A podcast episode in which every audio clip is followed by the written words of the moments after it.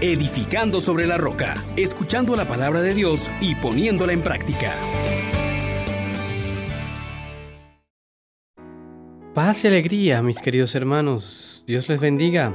Les saluda a su hermano Juan Elías de la Misericordia Divina en este día en que la iglesia nos presenta el testimonio de San Mateo, apóstol y evangelista. En esta fiesta, démosle gracias a Dios porque una vez más nos mira con agrado, porque nos invita a practicar la misericordia y no tanto los sacrificios externos. Digámosle juntos, oh gran poder de Dios, enciéndenos en tu fuego el amor, oh Espíritu que vienes de lo alto, llénanos de Dios, oh Espíritu, oh Dios Santo, úngenos en el amor.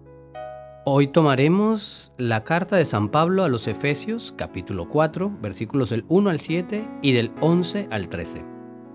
Hermanos, yo el prisionero por el Señor, les ruego que anden como pide la vocación a la que han sido convocados. Sean siempre humildes y amables. Sean comprensivos. Sobrellévense mutuamente con amor. Esfuércense en mantener la unidad del Espíritu, con el vínculo de la paz.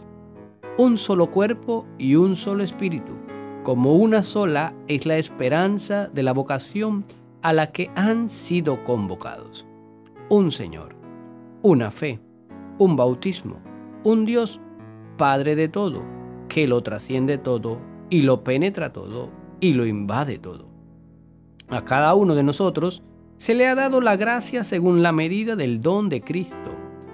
Y Él ha constituido a unos apóstoles, a otros profetas, a otros evangelizadores, a otros pastores y maestros, para el perfeccionamiento de los santos, en función de su ministerio y para la edificación del cuerpo de Cristo, hasta que lleguemos todos a la unidad en la fe y en el conocimiento del Hijo de Dios, al hombre perfecto, a la medida de Cristo en su plenitud.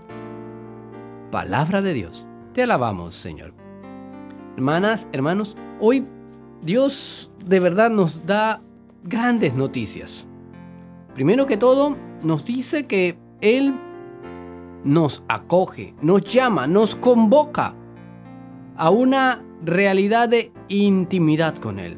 Él no viene a buscar a los justos, sino a los pecadores.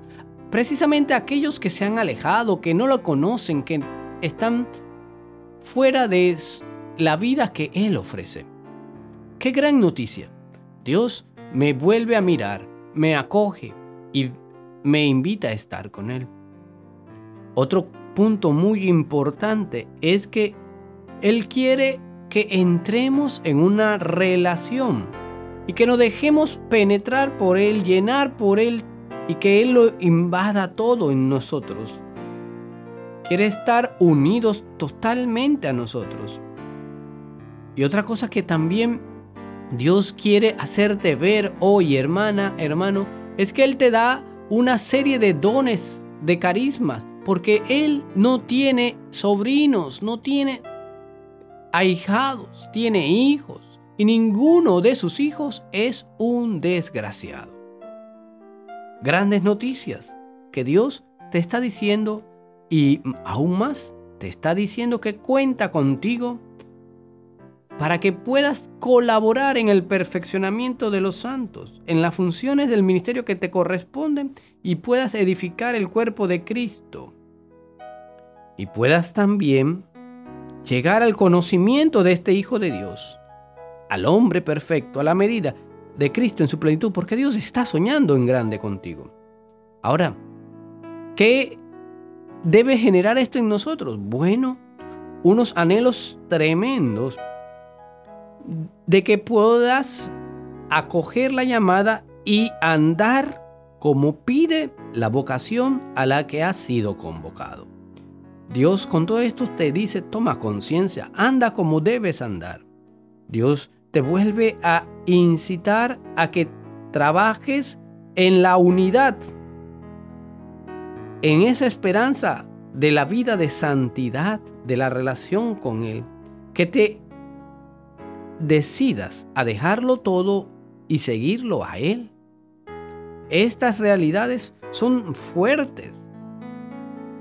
Acuérdate que debes tú también estar a favor de esta unidad sin excluir a nadie. Y para eso se nos proponen varias cosas hoy, mi hermana, mi hermano. Andar como la vocación que se nos ha confiado significa ser siempre humildes, ser amables, ser comprensivo, sobrellevarnos mutuamente con amor, esforzarnos por mantener la unidad del espíritu, con la paz, ser generadores de paz. Podemos hacerlo. Recordemos que esa unidad de corazones, de acoger a todos, nos viene porque tenemos un mismo Padre, porque tenemos un mismo bautismo, una fe. Porque hoy tú y yo estamos como elementos firmes, como piedras vivas, dice el apóstol Pedro, en el cuerpo de Cristo. Desde el ministerio que te corresponda, no importa cuál sea, es importante que estés en función de esto. Dios te ha tratado con misericordia, te ha dado la mejor calidad de vida, te ha traído hacia Él, te ha elevado en dignidad. Hagamos lo mismo. Llenemos a otros con esta misericordia.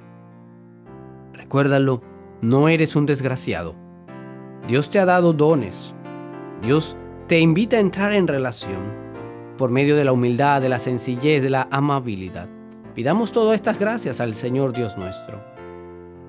Amado Padre, hoy te damos gracias porque nos convocas a una vocación grande, la de hijos, la de relacionarnos contigo, la de permanecer unidos. Concédenos, Señor, en abundancia tu espíritu, para que podamos ser humildes, amables, y podamos llenar a otros de tu misericordia, Señor. Concédenos también poder en este momento terminar nuestras vidas haciendo siempre tu voluntad. Amén, amén, amén. Bendiciones para todos mis hermanos. Les exhortamos, hermanos, por la misericordia de Dios, que pongan por obra la palabra y no se contenten solo con oírla.